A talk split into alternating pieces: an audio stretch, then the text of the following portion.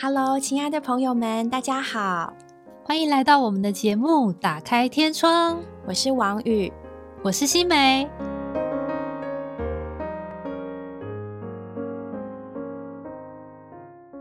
上集节目中，我们听到董弟兄与我们分享他从年少认识主，一路蒙主恩典和带领的历程，也听说了大儿子出生时的故事。你知道吗？小儿子的出生也是一个很奇妙的故事哦。现在让我们来听听董家小弟的来历吧。第三个就又来了啊！第三个呃，狱中呢，这个是非常意外的一个。他妈妈是医生，居然呢会意外的怀孕。生他的就那一年呢，我已经申请呃做研究员，客人对对送我去美国嘛，就正好就是那一年，我还没去了，但是已经知道马上九月要走了，那怎么办呢？那我就跟他商量，以后就要把他打掉。倒不是我们故意要把它打掉，是想爸爸不在，因为我已经没办法退不下来了，我已经都申请了，怎么，哎，我已经决定要去了。那时候，那你听呢？发生一件事有意思，就都讲好，因为自己是医生嘛，所以。我太太的同学，一个姓詹的医生呢，说：“好好，我帮你打，我帮你拿掉啊。嗯，明天或什么时候来？我一大早就陪了太太啊去做这个手术。那没想到一进去，那个詹医师赶快从里面跑出来说：‘哎呀，王医师啊，真抱歉，这几天这个手术的人太多了，我那个消器械消毒，对对对，消毒的工具已经都用完了，没办法，现在帮你做这个。这样好了，明天第一刀就给你。’你早一点来，我明天第一第一刀就给你。好了，没办法了，只好回来。回来晚上，第二天晚上祷告，两个人都觉得，哎呀，看样子主不喜欢我们把老三拿掉，搞什么已经忘掉了。反正就是说，我们是不是好像不应该啊做这件事？后来说对啊，两个人都觉得，嗯，算了，明天不去了，就打个电话，晚上就打去，明天我不来了。啊，所以这个特别哦，他生的时候我在美国了啊，那他的预产期啊是 Christmas 前后了，Christmas 啊，那正好有假期，我就从美国买票就回来。那个时候的规定是用公费，这是台电的钱送我去的，照理是不能超过一个月，超过一个月，通通把钱都要退掉啊。我本来算一月十四号还是十五号要走。但是他就不出来，再怎么等都不出来，一直等等等等到我十五号要上飞机要走了，十四号他才开始有一点点痛，根本就来不及了，来不及。所以呢，就没办法，我就打电话去美国，跟我那个教授讲说，他反正也不要他的钱，他说啊，那可以了，你等一等，回来没关系了啊，就他就隔十六号，我十五号的飞机，十六号他才真出来。所以那我就拖了一个礼拜，以后再去了啊。对不起，我我拖两个礼拜。我去回美国的时候已经超过一个月了，照理是要退，退钱不得了，在美国 一个月没有钱，我我我完蛋了啊。还好是台电，这个我几个老板呢，都是系主任呢，什么所长帮你说话哈，他们根本没报，就 OK 就这样过了，没人 台电哪有人知道我回来，根本没有人知道。就这样就过，我问他回来要不要退钱，两个 说哎，不要问了，就这样你就就 OK 了，就这样，你不讲我也不讲，谁都不知道，就这样就完了。那老三最后啊，也是参加全时间训练，也是全时间训练完了以后啊，仍然变成了全时间啊，看起来也是终身全时间了啊，所以你就看这个不是我要的，这是神要的，我本来没有，我只有两个，我人算只有两个。神说：“再给我第三个，所以说不定我这个老三呢，神另有任用啊，另有任用。好，最后我再做一个见证呢。最有意思的一件事就是我的住家啊，这个非常有意思，因为清华是一个非常对教授待遇非常好。等我升了副教授以后呢，就可以申请清华的宿舍。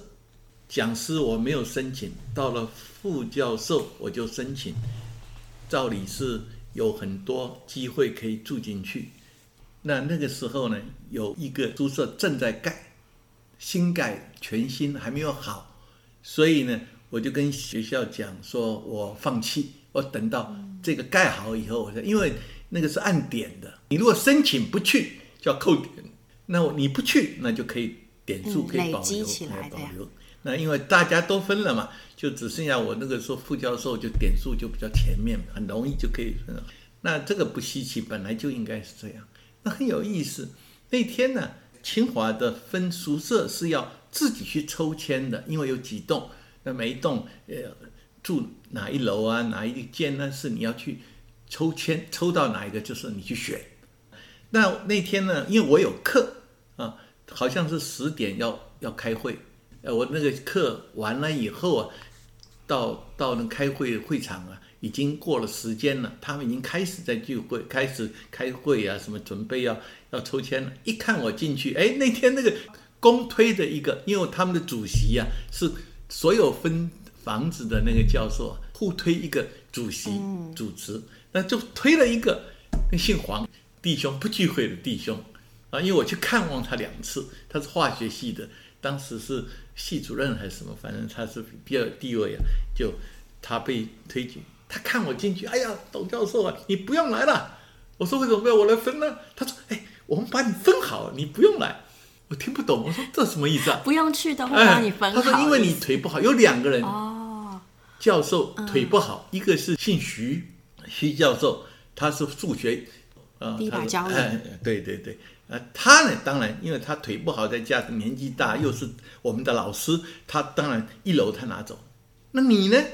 你也腿你也腿不好，你也是一楼啊，其实就是二楼，因为我们那个是半层的，嗯，一楼是给的徐老师，二楼就给我了。但你也不用抽，大家都同意了。我刚刚已经问过大家，没有人反对，就 OK。我说不要啦，我要我要抽，我我又没有什么不好，为什么我哎，你说把我推出去？他你不要给我找了麻烦了，我已经 都解决了你的问题，你就不要啰嗦了，把我推出去。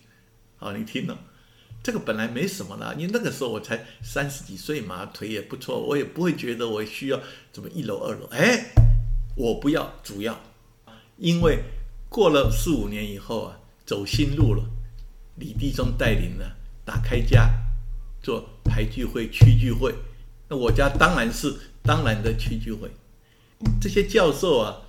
脾气都不太好，如果都要从他家走走过，那二十个人从他家走上走下，一定会一定会有人会有人抗议，那我就不好意思，因为都是同事嘛。如果有人在抗议，说你们太吵啊，或太那个，又是按电铃啊，什么什么，哎，太麻烦了。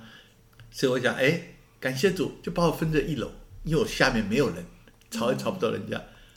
感谢主，过了好多年，我才晓得，哦，这是主主安排的。啊，所以我就在这个房子里面住了二十多年了，也聚会聚了二十多年。清华的学生的聚会、祷告的聚会、诚心的聚会、晨祷都在我家。等到我退休以后，照理应该把房子还给学校，还给学校。不过呢，因为我是民国七十二年之前搬进去的，那规定退休就要还呢，那是七十二年之后，所以呢。规定是这样：七十二年以前住在宿舍里的，可以住到死。呃，不但你死，可以住到配偶死才要还啊。所以我退休有大概五六六七年都没有还啊。不过因为我腿不好，有八节要走嘛。那后来那个徐教授，因为他腿不好，学校给他做了一个无障碍无障碍的，但是我那个不行了，不可能再做。所以我心里想，如果再过十年，再过二十年。我再老，我就我这个房子是不可能无障碍的。我心里想，我应该换一个房子，而且我老站着学校的宿舍也不像话啊！因为我以前是做过学校的主秘嘛，哈，那个时候就是管这些房子啊，怎么都要经过我签的。所以我说我叫人家搬，我自己不搬好像不太话。所以我准备买一个房子，你听呢？这个是大神机呀！正好楼下那个徐教授那个无障碍做好以后，我有一天早上我就跟弟兄我们诚心呢啊，大概八八九个弟兄姊妹在我家诚心完了以后，我随便聊天，我说你看，哎呀，我们徐教授那个无障碍的那个楼梯做好了，那以后我我有困难，所以我有考虑啊，我我也去买一个有电梯的房子。就讲完了以后啊，都已经散了，都已经他们要出去了。有个郑弟兄啊，正要出门，他在门口听到我这句话，转过身来问：“哎，董弟兄啊，你是想买怎么样的一个房子啊？有什么条件？”我随口就讲，我说：“啊，我有三个条件。第一个，当然要有好的医院在旁边，比较近。第二呢，因为我是公务员，所以我的退休金呢会存在台银。啊，他说第三呢，为了买东西方便，最近。”有这个商场，哎，有商场，对对对，有这个买东西方便的啊，大一点比较好。他就问我，他说：“哎，董丢，你认为多远叫做近呢？”我说：“当然嘛，一公里之内啊。”他说：“哦，这样子啊，啊，这样子好不好？董丢，你去看一看，我在竹北有一个房子，你去看一看。”我说：“啊，有这么巧？”他说：“是啊。”他说：“他一个礼拜以前呢，买了两栋，订了两个房间呢，一个是一个房子他自己用了。”啊，因为他刚结婚没多久，所以他说我买一个我自己用。另外一个呢，是给我岳父的，岳父啊住在高雄。那没想到我上个礼拜去跟岳父讲，叫他搬来新竹，被骂一顿。他说我又不要搬新竹，退掉，我不要这个房子啊。他今天正要去把它退掉。你要不要去看一看？如果你觉得满意，他还跟我讲我为什么会，他为什么买这个又便宜啊，又怎么等等等等讲呢？你去看看，如果你满意这个，你就直接交了，你就接接着去买就是。那第二天我就跟王金平去一看，非常满意，真的完全符合我的。有一个医院东园，有一个台银，再加上呢家乐福很大，就最方便的跟都在一个。大概八百七百公尺就会到，对对对，那就把它买下来了。哦，你看这个，另外再加一句话更有意思，因为我退休以后，我们的待遇非常好，你们都知道，为了这个吵得不得了，对不对？又有退休金，又有什么十八趴等等，后来吵吵吵，最后呢，决定没有十八趴，年终奖金呢也拿掉。就在实行的那一年之前，我的房子过户七年，我贷款，我七年就把它所有贷款的钱全部还掉，只差一个月，一个月啊，我就贷款全部还清以后的一个月，这个都没有了。那如果这个提早两三年的话，我就付不出来，对，就就那么了。更有意思的，这个钱付完以后啊，房子啊也涨价。我买的时候一瓶就十四万多，因为盖好加上住超过十一年了。这十一年呢，隔壁就盖了一个新的房子，我去问一下，一瓶变三十万。所以可见主早就算准了，你要赶快买房子，不然的话你就将来你买不起了，你买不起了。预先定准他们的时期和居住的疆界。太好了，感谢主。所以你知道。我们信靠主啊，主带我们真的是超过我们所求所想的，感谢主。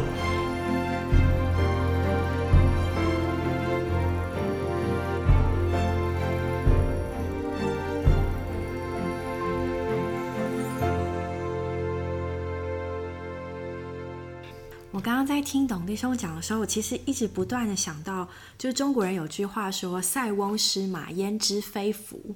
就很多事情的发生，最终的结局常常不是我们本来所以为的那样好或那样坏。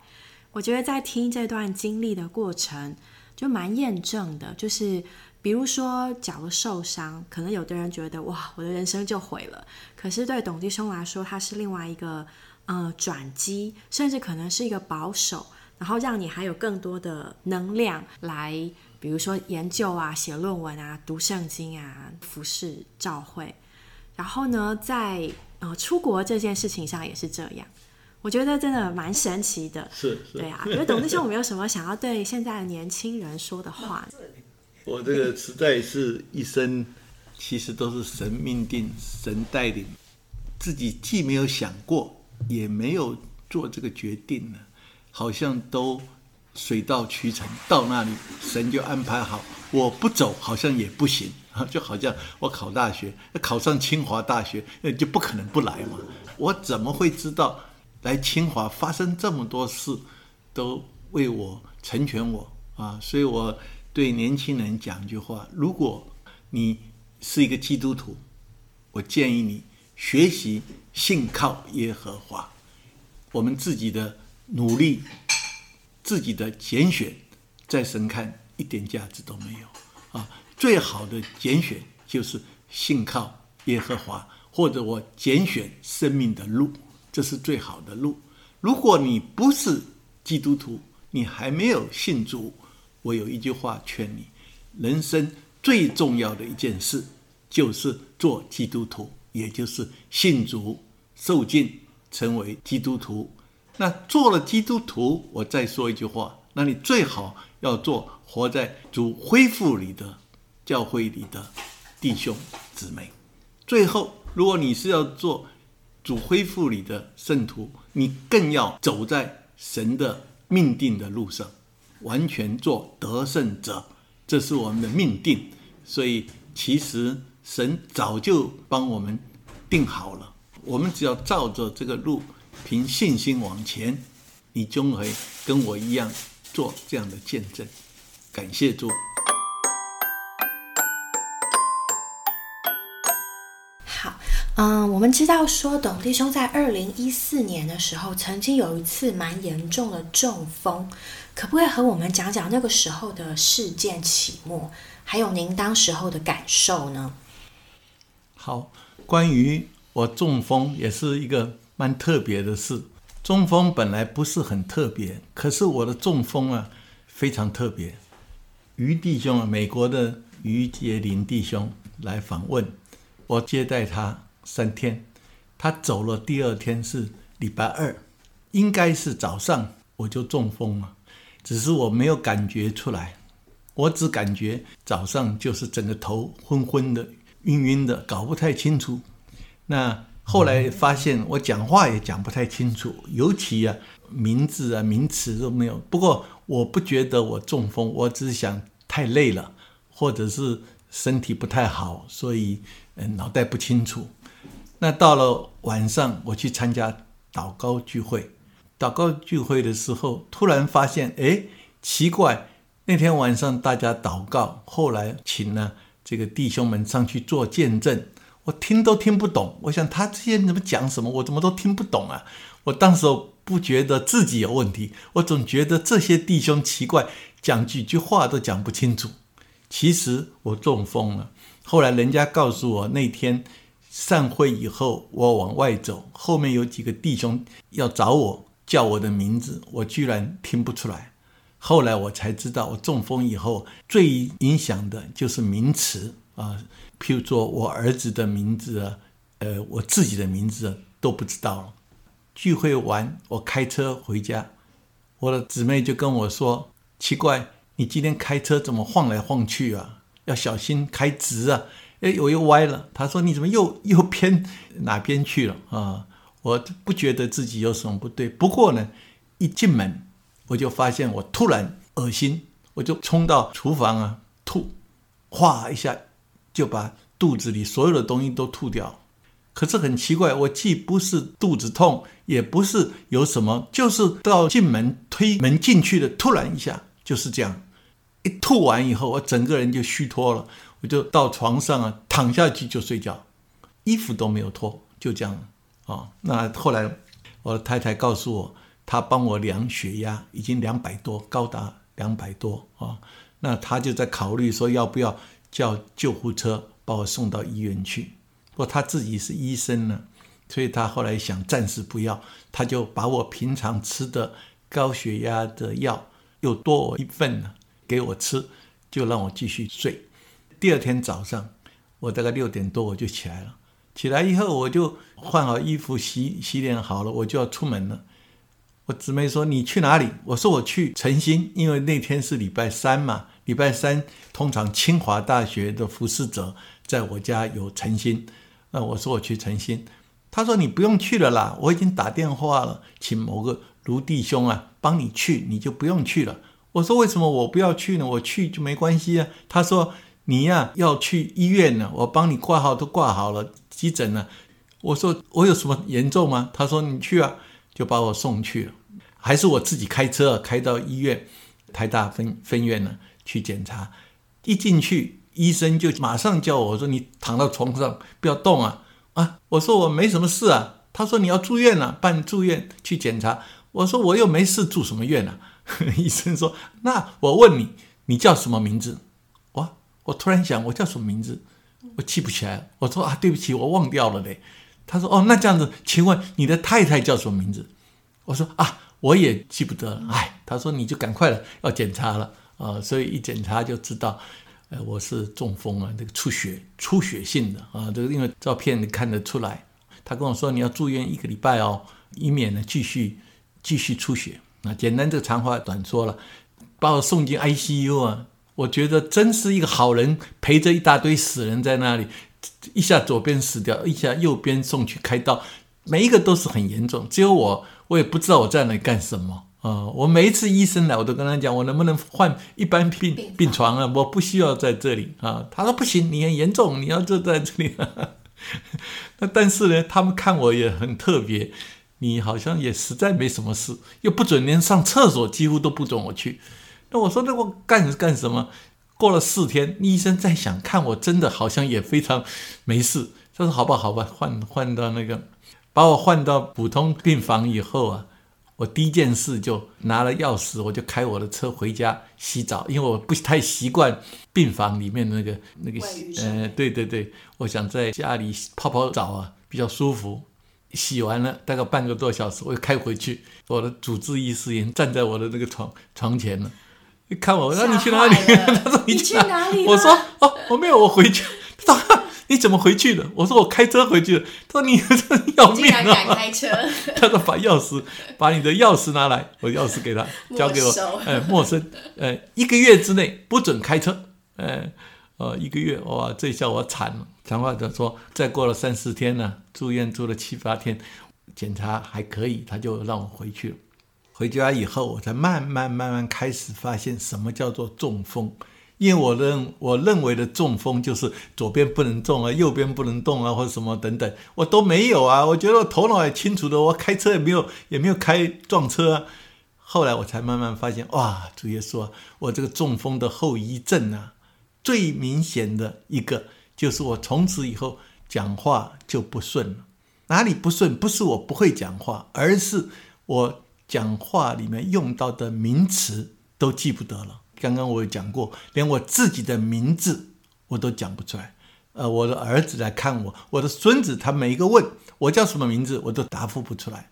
啊，那最严重的，我住院的第一天在 ICU，吴有成弟兄带着负责弟兄来看我，呃为我祷告啊什么，我都跟他们很好啊。完了以后。吴弟兄说：“哎呀，我们都祷告完了，最后一个请董弟兄祷告。我跟吴弟兄讲，吴弟兄我不会祷告，哎，说你不会祷告啊？哦，那这样好了，不为难你了，我们就呼求主名了，大家呼求主名了。结果我也不会呼求主名，他们说，哎，我说主耶稣，你就跟我们喊主耶稣。结果呢，我连这个都没办法做不到，他们还以为我不愿意呼求主名。”其实不是，我就是呼喊不出来。那后来我的姊妹是医生，她就想用一张纸上面写“哦，主耶稣”四个字啊。那我就开始照那个念，我就会呼喊主名了啊。他们就知道哦，你会看字，你不会说话啊。后来我慢慢我就发现了，我这个中风啊伤的那个部分呢，伤到两个，一个就是记忆，尤其是这个名词。数字，后来我才慢慢发现呢。出院一个多月以后，我偶尔去银行啊办点事，我一去才发现，哎呦，我有困难呢。因为通常他叫我交，譬如说三千五百二十五，一讲完我就听记不得他要叫我交多少钱，我一定跟他说，哎，对不起，小姐，你再跟我讲一次。他说好，三千五百多少多少讲完，我还是听不懂，啊，我不太好意思再问第三次，怕那些小姐说这个老头在干什么。其实我根本听不懂那个数字，后来我才发现，哎呀，数字很严重啊！那怎么知道呢？因为这个中风以后训练呢，其中有一个训练就是记数字。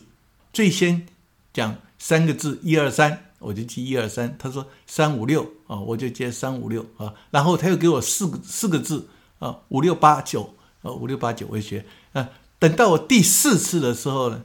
四个字母的时候，我就常常会讲错；到五个字就讲不出来了，就讲错了啊！所以我才发现，哦，数字不行了啊！尤其是算术，一加三我会，二十一加二十五就不行了，因为二十一加二就四个字了，我已经记不住了。那当然要再记两个字或者是三个字，要记六个字或七个字，这个对我来讲太困难，根本没办法了。当然后来发现很多呃特别了啊，其中最大的一个发现呢，就是不会听就不会说。如果我说我的名字叫董传义，我如果不会讲，你跟我讲董传义，我不知道你在讲我，因为我在记忆里这三个字已经没有了。所以你讲董传义，我听得见三个字，可是我不知道你在讲我。所以我常常人家跟我讲说我要去台中，我把它听成台北。他说我去呃什么地方啊，什么旅馆，我常常听错啊，我才发现哦，这是中风的后遗症。最后我发现了，我中风。被对付或者被拿掉的那个部分，都是我自认为我最能干。譬如说，我自认为我的记忆力很好，尤其是要讲什么话，我从来不写声言稿的，因为这个很简单嘛。我想我要讲三点，一二三讲下去，从来没有什么问题啊。那圣经我也可以把它记下来。那现在后来发现，哇，这个都是对我太困难了啊，记不住了啊，记不住了。那所以呢，我就必须要写圣言稿，尤其里面用到的名字，包括阿伯拉罕，呃，或者是耶路撒冷，这些都要写下来，不然我就讲不出来。啊，和数字啊，这个三千人呢，或者是两千人呢，或几百人呢，常常这个，尤其记不住几章几节，这个譬如说零钱啊，三章十五节，常常就记不住，一下就。讲错啊，所以这个是我最常用，但是神不给我这个。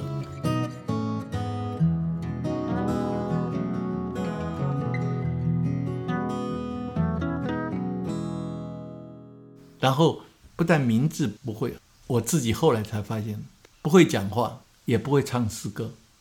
我一个月以后我去聚会，我第一次参加主日聚会，我发现弟兄姊妹唱诗歌唱的真是一塌糊涂。完全不准音呢，完全走音啊！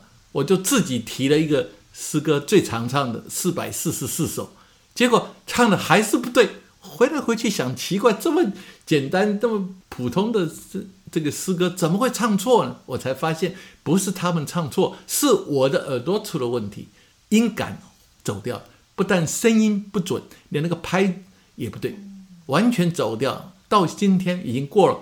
八九年了，我仍然没办法恢复。这个是讲到我自己了，因为我不爱唱诗歌，所以神说：“好，你既然不唱，我就把你拿走。要不然你说你认为你最会讲的，我也让你啊没有记忆。那其中最严重的就是圣经没有了。我从四十几岁啊就开始专心了。呃，为什么那个时候开始认真读圣经呢？其中有两个原因，一个原因是因为那个时候我已经决定了要提早退休了。啊，我想服侍主，所以我需要圣经。再加上呢，那个时候正好是李光宏弟兄在新竹，他常常拉着我跟他到处去传福音或者讲道，所以我常常需要在大场面，就一千人哦，那那么多的人，呃，去传福音或者讲道，所以我必须要把圣经呢搞得更熟一点啊。加上新竹的周训呢，也希望登一点这个。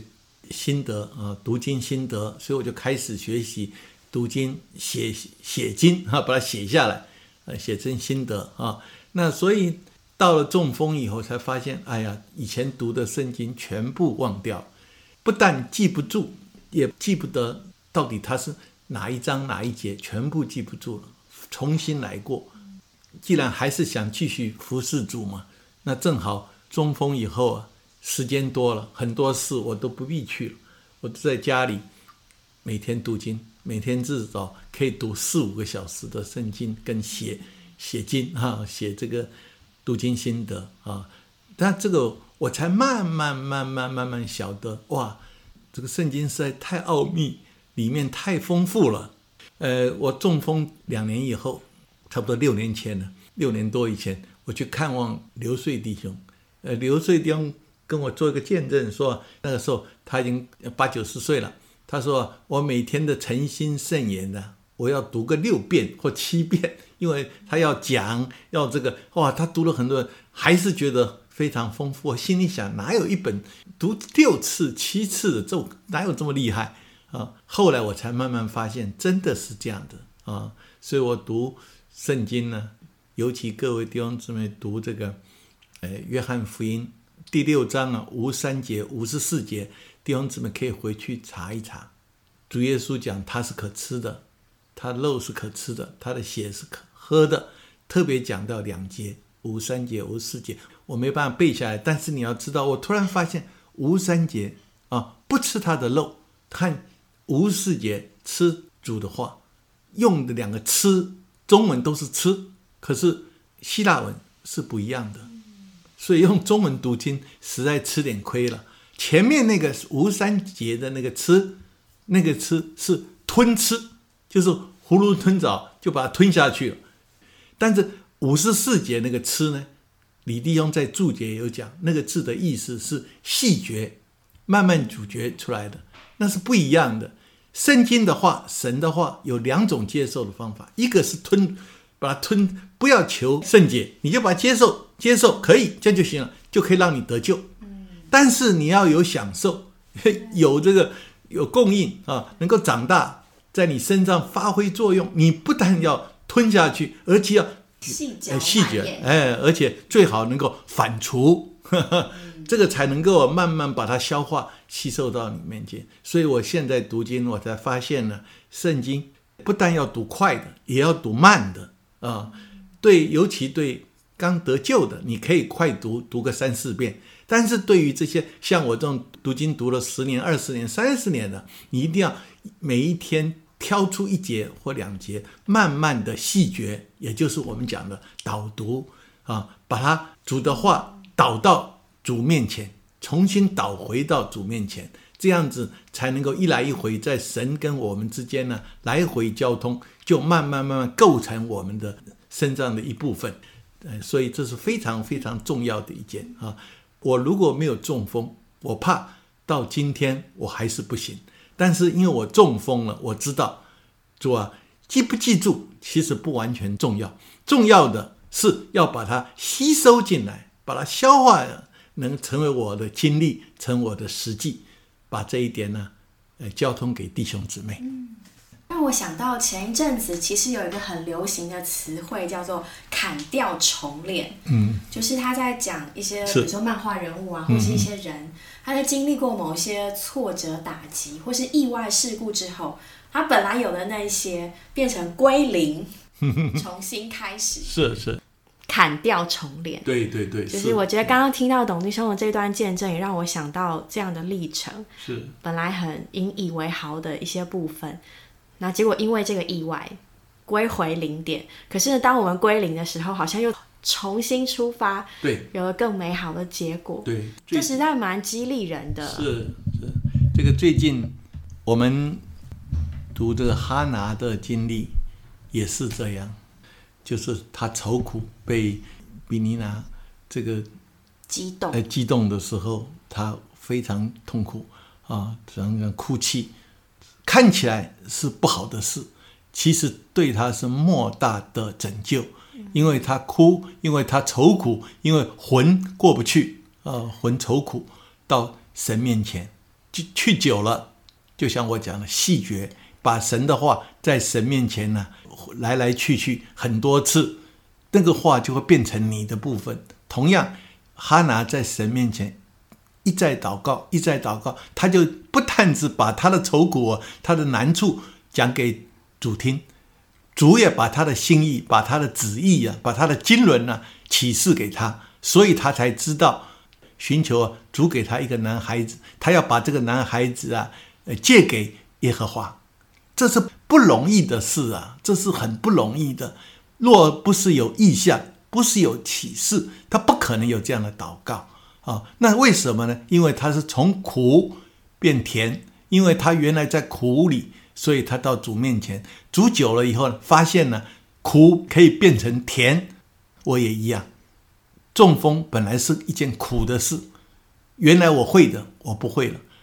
有一本书说，这已经不是我的人了，不是我原来的人了。那个不是我，已经不是原来的自己了。对对，原来不是我了，是另外变成另外一个人了。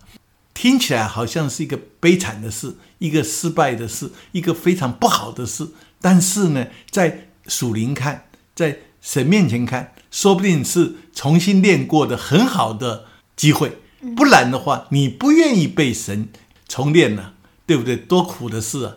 但是当你掉到那个环境中的时候，你会发现，感谢主，主给我的是最适合我的，对我最好的。感谢主，我觉得很感动诶。董弟兄说：“感谢主，主给我的是最好的。”是最适合我的。其实，在听了董弟兄的分享之后，会让我想到旧约中被神变化后的雅各，就是以色列。当他年迈，经历了神在他身上种种的作为，无论是好事或是坏事的发生，他都能说：“这是一生牧养我直到今日的神。”今天，董弟兄在经历中风和康复的过程中，这些看似痛苦的事，却能说：“神给我的是最适合我的。”在神的同在中，借死得生，变苦为甜，这真是我们莫大的激励。谢谢董弟兄，谢谢各位听众朋友，我们下次再见喽，拜拜。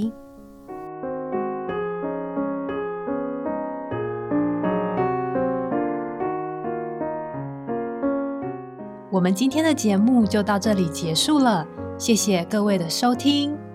如果你有想和我们说的话，欢迎留言或来信给我们，也别忘了在 Podcast 平台上订阅我们。我们下周再见喽，拜拜。